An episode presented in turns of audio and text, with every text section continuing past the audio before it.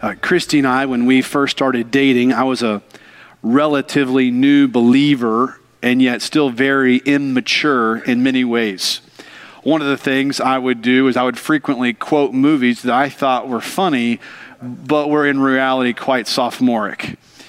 And I remember one time we were driving somewhere and I made this movie quote that I thought was hilarious. And she kind of looked at me and she asked me a question that I'll never forget. She asked me, Do you want to be known as someone who's funny or someone who is wise? I grew up that day. it's in that moment that it changed the trajectory of what I would give my life to. I want to be someone who pursues wisdom and speaks wisdom instead of pursuing after immaturity. Well, when we get to Proverbs chapter 5, we see where Solomon is giving instruction to his son on two different types of speech the speech of those who are wise and the speech of those who are foolish. I want you to see this this morning. Let me show you. Grab your Bible and turn with me to Proverbs chapter 12. That's where we're going to be setting up camp uh, this morning as a faith family. And and as a faith family, we've been walking through the book of Proverbs together through the month of September. We've been reading one chapter of Proverbs uh, for each day of the month. So today is September the 20th. And so today we read Proverbs chapter 20. And then we're going to finish on October 1st by reading Proverbs chapter 31. It's also been really good for me to memorize different Proverbs passages throughout the week and to recite them together as a faith family. It brings great joy to my soul. In this sermon series, uh, I just, as I look around the world around us, it's saturated with foolishness, arrogance, and stupidity. We, as the people of God, must be grounded in the wisdom of God that comes from the Word of God. We need God's wisdom. Apart from God's wisdom, we are like a boat out at sea with no rudder and no sail, being tossed by the waves back and forth. But what I want us to see today is that when we see those who are wise and those who are foolish, we see in chapter 12 one that leads to life and one that leads to death. Proverbs chapter 12, we're going to begin reading together in verse 17. Solomon, under the inspiration of the Holy Spirit, penned these words. Verse 17 Whoever speaks the truth declares what is right, but a false witness speaks deceit. There is one who speaks rashly like a piercing sword, but the tongue of the wise brings healing. Truthful lips endure forever, but a lying tongue only a moment. Deceit is in the hearts of those who plot evil, but those who promote peace have joy. No disaster overcomes the righteous, but the wicked are full of misery. Lying lips are detestable to the Lord, but faithful people are his delight. A shrewd person conceals knowledge, but a foolish heart publicizes stupidity. The diligent hand will rule, but laziness will lead to forced labor. Anxiety in a person's heart weighs it down, but a good word cheers it up. A righteous person is careful in dealing with his neighbor, but the ways of the wicked lead them astray. The book of Proverbs compares the ways of the wise versus the ways of the foolish. The ways of the wise lead to life, the ways of the foolish lead to death. As followers of Jesus, our words are to be wise and life giving. I want you to notice here in the text these six comparisons between the words of the wise versus the words of the foolish. I want you to see first the, the words of the wise are truthful versus the words of the fools are deceitful. Verse 17 Whoever speaks the truth declares what is right, but a false witness speaks deceit. You see, the words of the wise are truthful. Those who speak the truth declare what is right. Now, we are a people who love the truth because we are people of the truth. God is truth. He is the source of all truth. And That's who he is. That's his essence. That's his nature, his character, which means this God will never lie to you. In a world filled with lies, God is the ultimate truth teller, for that is who He is. Your friends may lie to you, your teammates may lie to you. Your family may lie to you. The news will lie to you. Your social media is lying to you. In a world full of lies, God always tells you the truth. That's who He is. More than 90 times in the four Gospels, Jesus says, Truly, truly, I say to you. Jesus is the truth. He is a truth teller, which means, as people of the truth, as those who have been purchased by the blood of Christ, those who follow Jesus, we are children of the truth, which means we must be accurate and truthful in all that we say and do, which means we don't fudge sales numbers. We don't cheat on taxes. We are not those who embellish stories to make ourselves look better. We don't pad our numbers to make ourselves appear one way. We don't cheat on homework or tests. We don't make up lies to destroy others. That's not us because that's not who we follow. We're identified with Christ. He is our master, and we align ourselves with Him who is the truth in Proverbs chapter 11, verse 1. It says, Dishonest scales are detestable to the Lord, but an accurate weight is his delight.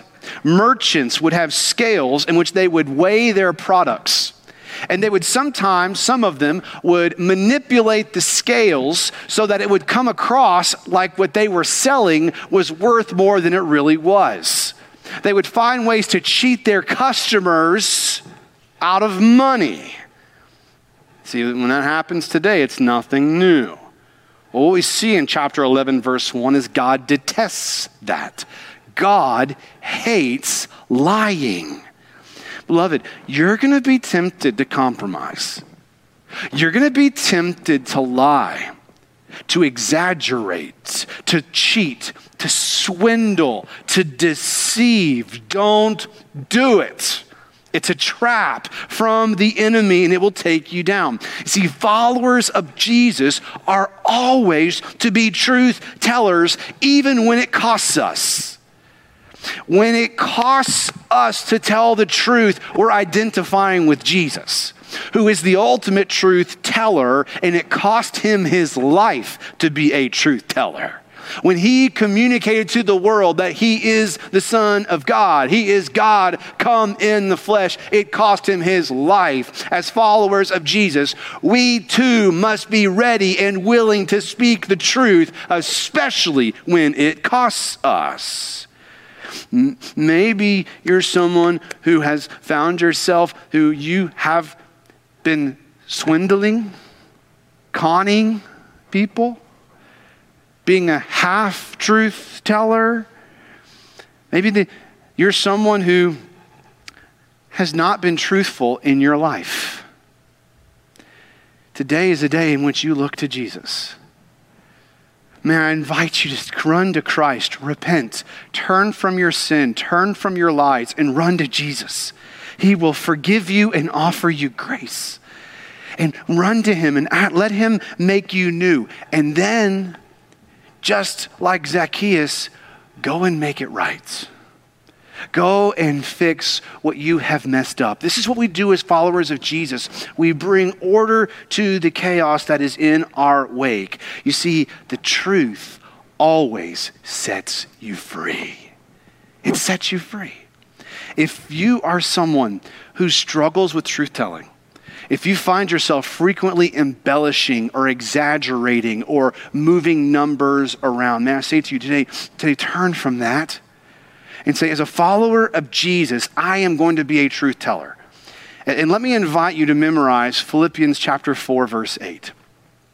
It says, whatever is true, whatever is noble, whatever is right, whatever is pure, whatever is lovely, whatever is admirable, whatever is excellent or praiseworthy, think about such things. Secondly, what I want you to see in the text is that the words of the wise are healing, but the words of fools are damaging. Verse 18 There is one who speaks rashly like a piercing sword, but the tongue of the wise brings healing. Sticks and stones may break my bones, but words will never hurt me. Nonsense. Words can cut. Look at verse 18. They cut like a piercing sword. That word for piercing, it means like you're being stabbed with a knife. Someone who speaks rashly, someone who speaks without thinking. It's like being stabbed by a weapon. It hurts, it's painful, it wounds, it leaves a mark on our lives. Many of you today can recall someone who has spoken something about you that has hurt you. You can recall the person, the place, what they said, how they said it, and especially you can remember how it makes you feel. You can recall all of those things, but you see, the words of the wise, they bring healing. The words of Jesus bring healing into your life. May I say to you, if you have been wounded by someone's words, you're in good company. For Jesus himself was slandered, mocked, cursed, he had lies that were made up about him. He was manipulated and slandered. While on the cross, they hurled insults at him. The only innocent man who ever lived was treated like the worst of criminals. He knows how you feel. God loves you so much that He doesn't just see you in your pain, He enters into your pain in Jesus, he knows exactly what it feels like to have someone say something about you and even to you that is not true. Jesus himself experienced everything that you and I experience in our suffering, in our pain. Jesus loves you and he identifies with you so that through him receiving the cursing, you might receive healing. Would you hear the word of the Lord bring healing into your life today from Isaiah 43 1? Fear not, for I have redeemed you. I have called you by your name. You are mine. The word of the Lord brings healing. Jesus speaks with a wise tongue, and he brings healing with his words. He loves to speak words of life and blessing and grace over his children. Maybe you are the one who has spoken harshly. Maybe you are the one where you have slandered, you have cursed, you have used your tongue to hurt and destroy and to cut down in the reality of that there's a coming a day in which all things are laid bare before the eyes of him of whom we must give an account, that gives you great caution, if not fear. It may even bring shame. May I say to you, would you look to the cross where Jesus died for your sinful words? You see, when you believe the gospel, your gossip, slander, cursing, and lies were nailed to Jesus, and you are forever forgiven in Him. As someone who has used his words to destroy people, the power of the gospel is to change hearts, bring you to repentance, to lead you to bring restoration, and to allow you to walk in his victory.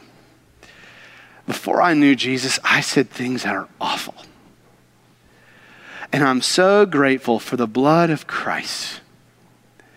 That not only did Jesus forgive me for the vile things that protruded out of my mouth, but by his grace, I was able to go back to people and say, Hey, do you remember me saying this? I want you to know I'm a follower of Jesus now, and I'm sorry.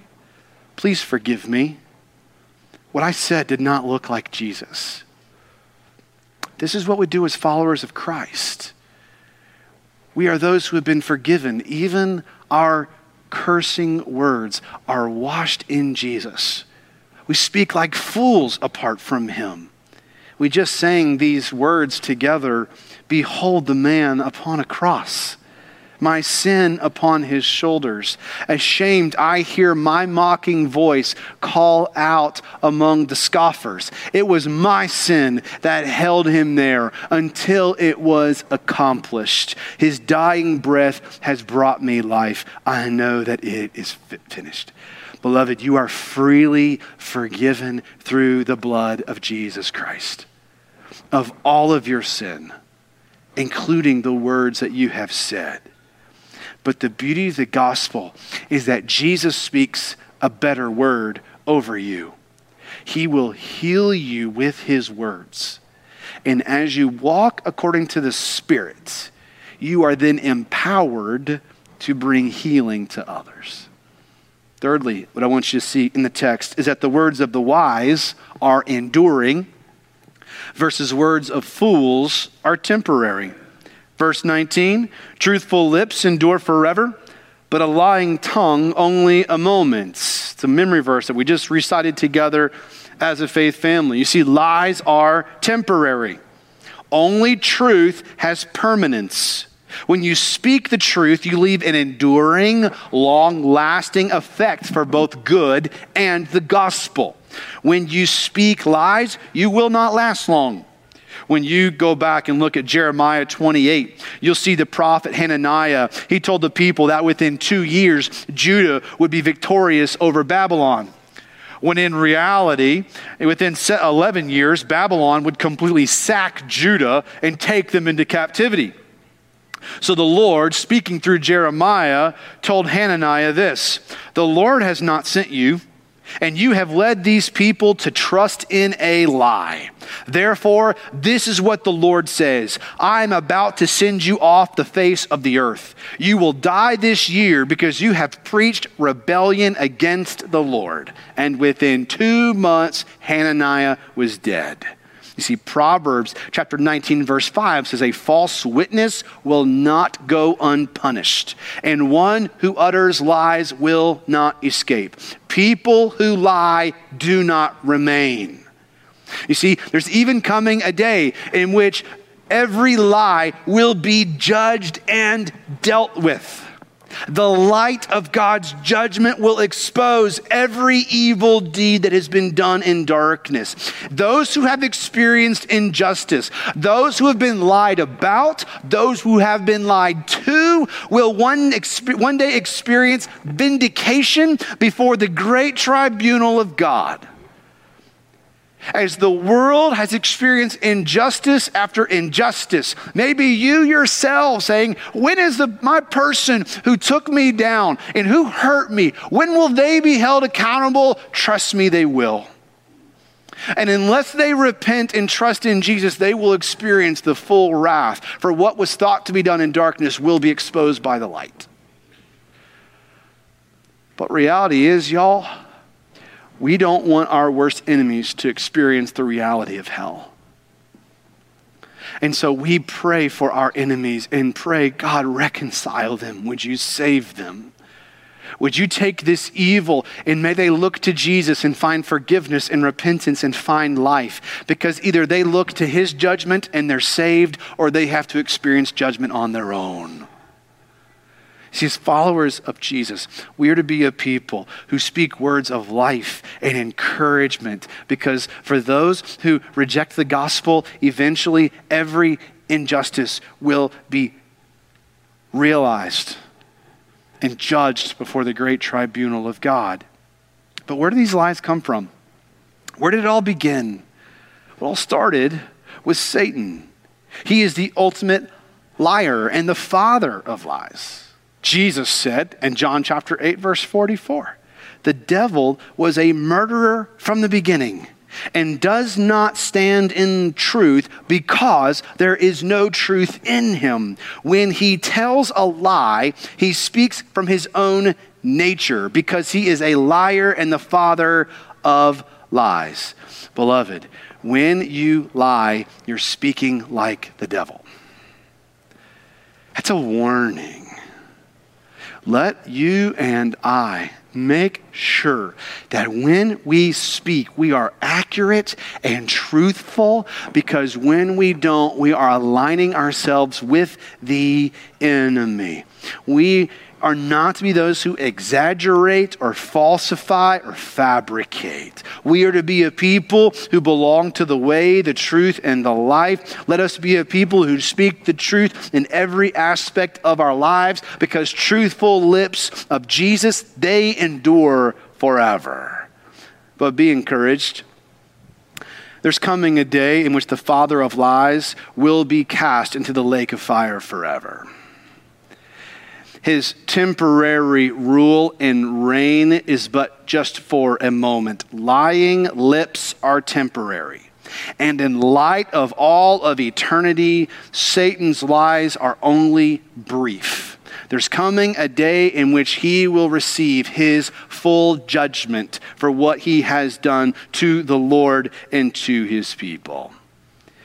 Fourthly, want you see in the text, words of the wise are delightful to the Lord, versus words of fools are detestable to the Lord. Verse 22. Lying lips are detestable to the Lord, but faithful people are his delights. The King James says, uh, lying lips are an abomination.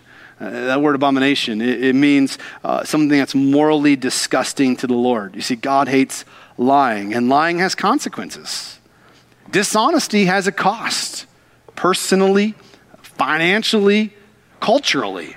I thought Warren Wiersbe got it exactly right when he said, when words can't be trusted, then society starts to fall apart. Contracts are useless. Promises are vain. The judicial system becomes a farce, and all personal relationships are suspect. As the people of God, we must be those who speak the truth, but we also must learn how to discern the truth. In Nehemiah chapter 6, God's people, they've come back from exile. They're rebuilding the wall around the city of Jerusalem. As they're rebuilding, there's a group of men who start running their mouth they start talking big and throwing lies at Nehemiah and God's people. They're trying to ambush him. Sanballat sends him a message and says, Hey, the king Artaxerxes, he's going to find out about your rebellion, Nehemiah. You better stop what you're doing because we're on the streets that you think you're the king now. Nehemiah responds like this there is nothing to these rumors you're spreading. You are inventing them in your own mind. For they were all trying to intimidate us, saying they will drop their hands from the work and it will never be finished. But now, my God, strengthen my hands. And so, as followers of Jesus, as those who speak the truth, as those who are seeking to discern the truth, contrasting it against lies as we follow Jesus in this pursuit, please know the Lord delights in you. He delights in you. Look at verse 22. But faithful people are his delight. God delights in you. He delights in you as we pursue after Him, as we seek to honor Him with our lips and with our lives. The Lord looks at you with great affection, He takes pleasure in you. Zephaniah chapter 3, verse 17 The Lord your God is in your midst, a mighty one who will save. He will rejoice over you with gladness. He will quiet you by his love. He will exult over you with loud singing in Psalm chapter 147, verse 11. But the Lord takes pleasure in those who fear him, in those who hope in his steadfast love. And we see our hope is in the steadfast love of God that is demonstrated perfectly. That while we were yet sinners, Christ died for us. The steadfast love that is seen in a Savior who has rescued us and has saved us, so that now the Spirit Himself testifies with our spirit that we are children of God. And if children, also heirs. We are co heirs with Christ. If indeed we suffer with him, we may also be glorified with him. We experience the steadfast love of God in Jesus, who is the truth of God, in whom the Father delights. His beloved Son, in whom he is well pleased, now lives inside of us. Oh, the beauty of the delight of God that when you and I are united to Christ by faith, when you believe the gospel, whether vacation Bible school or in your bedroom, by your bed or at your kitchen table or right here in this very room, when you trust in Jesus, we see that you are united to God. We once were far off, but we're now brought near by the blood of Christ. Now he delights in you. He sings over you. He calls you his son and daughter. He loves you so much and he delights in his faithful ones. So when the enemy whispers lies into your heart, you remind him the Lord hates your lies and he will one day hold you accountable. I'm now hidden in Jesus. I belong to Jesus and by his grace and for his glory, what he says about me is true. I'm going to believe the truth of what Jesus says about me, and I'm going to reject the garbage and the lies that come from the world and that come from the enemy. Beloved, there is a war right now over your soul. And the enemy is playing for keeps. He is, 1 Peter 5, like a roaring lion seeking to devour what? Your faith. He wants to eat your faith for breakfast. So, how do you fight back with the truth of God? You grab hold of what God has revealed in His Word. You grab hold of that and say, This is my life.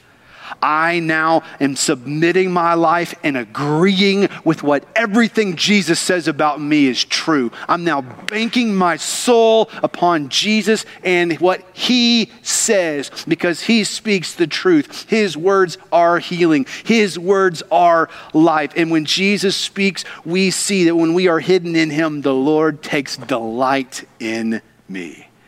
But I also want you to see number five the words of the wise are trustworthy versus the words of fools are stupid. It's right there in the text, verse 23. A shrewd person conceals knowledge, but a foolish heart publicizes stupidity. A shrewd, wise, discerning person knows how to be entrusted with secure and important information.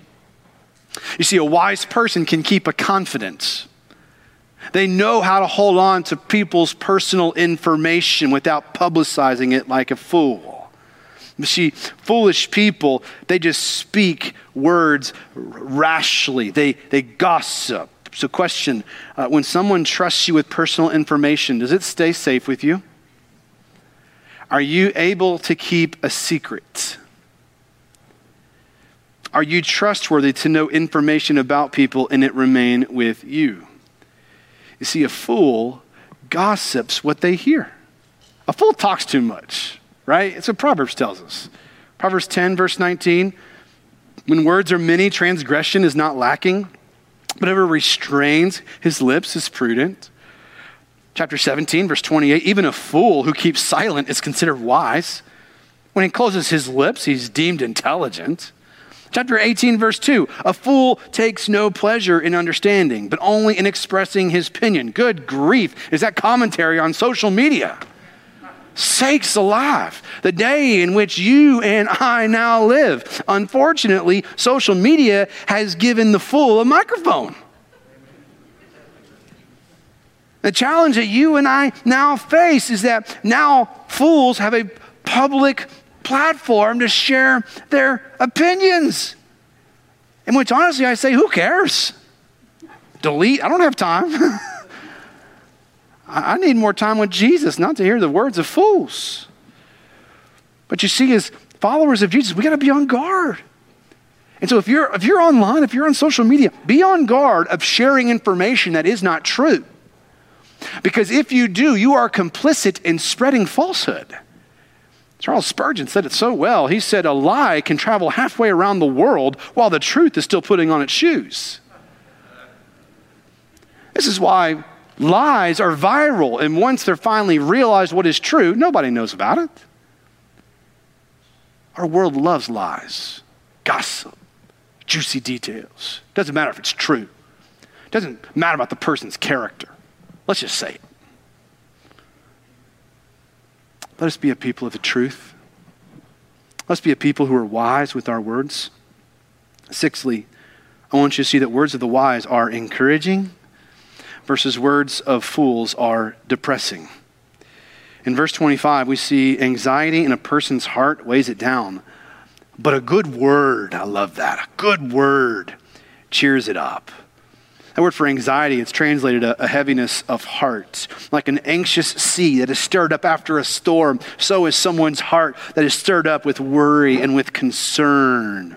And in the midst of a global pandemic and political upheaval and an uncertain future, certainly anxiety can fill the strongest of hearts. But we even see this in the life of the Apostle Paul, a great hero of the faith of mine, a man who also dealt with anxiety in 2 Corinthians chapter 11.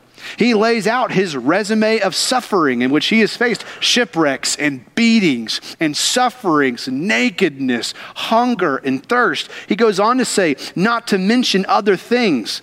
There is the daily pressure on me, my anxiety for all the churches. See, even for great titans of the faith, there is this anxiousness, this internal war of trying to find peace in Jesus. So, what helps lighten the load? Encouragement. Verse 25 a good word cheers it up. That word for cheers up, it means to, to rejoice, to, to make glad. Like we have the power with our words to build people up in the Lord, to brighten them with the Lord and with our words. You see, as believers, we're to be encouragers. We bear one another's burdens and so fulfill the law of Christ. Like we encourage one another all the more as we see the day approaching. A few weeks ago, I was telling our, at our men's gathering in here, I said, guys, here's the deal. I've never met someone who was overly encouraged. I've never met someone say, you know what, that's enough encouragement. I don't need any more. I'm good. Can you stop? I've never seen it. In Acts chapter 4, we're introduced to a guy named Joseph. And this church member was so good at encouraging, at encouraging uh, God's people. This is a guy where they changed his name. they said, hey, we're not going to call you Joseph anymore. We're going to call you Barnabas, son of encouragement. We're just going to call you Mr. Encouragement. Because, man, you, you just, that's a gift that God's given to you, and you're able to build us up, and we just want to celebrate that gift that God's put in your life. Question Are you using your words to build others up in the faith? Here's reality encouragement is free, it doesn't cost a thing, but it has the power to rescue people from danger. Think about it. Your words, filled with the Spirit, has the power to rescue someone from walking away from the faith. You putting your arm around someone's shoulder and say, Don't you go that way. You are loved. You were bought with a price. You follow after Jesus. I've shared this story before that when Christy and I, when we first brought our two boys home from Ethiopia, we already had a, a two year old, and then we found out she was pregnant, and we thought, we've lost our minds. Lord, what are you doing? It's a very stressful time in our marriage and in our family. And I remember uh, one of my best friends looked me in the eye and he said, Kenneth, God is showing you favor. And I wept. Those few words helped me cling tighter to Jesus and it reminded me that Jesus is already clinging tight to me.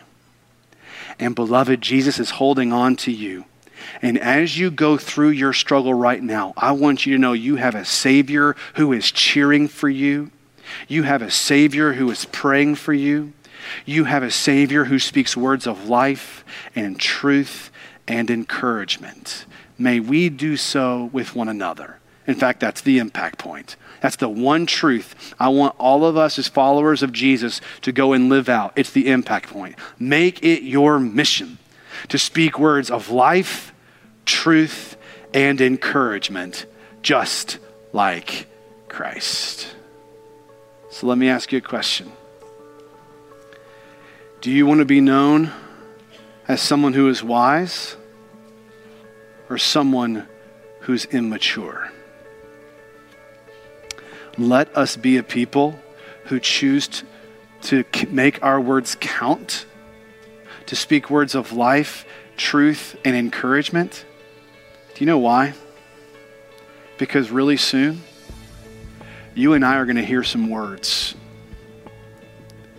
And they're going to come from a very familiar Galilean accent. And you're going to hear the words of encouragement and affirmation from Jesus Christ, who looks at you and says, Well done. Well done, good and faithful servant. Let's be a people who speak words of life, truth, and encouragement.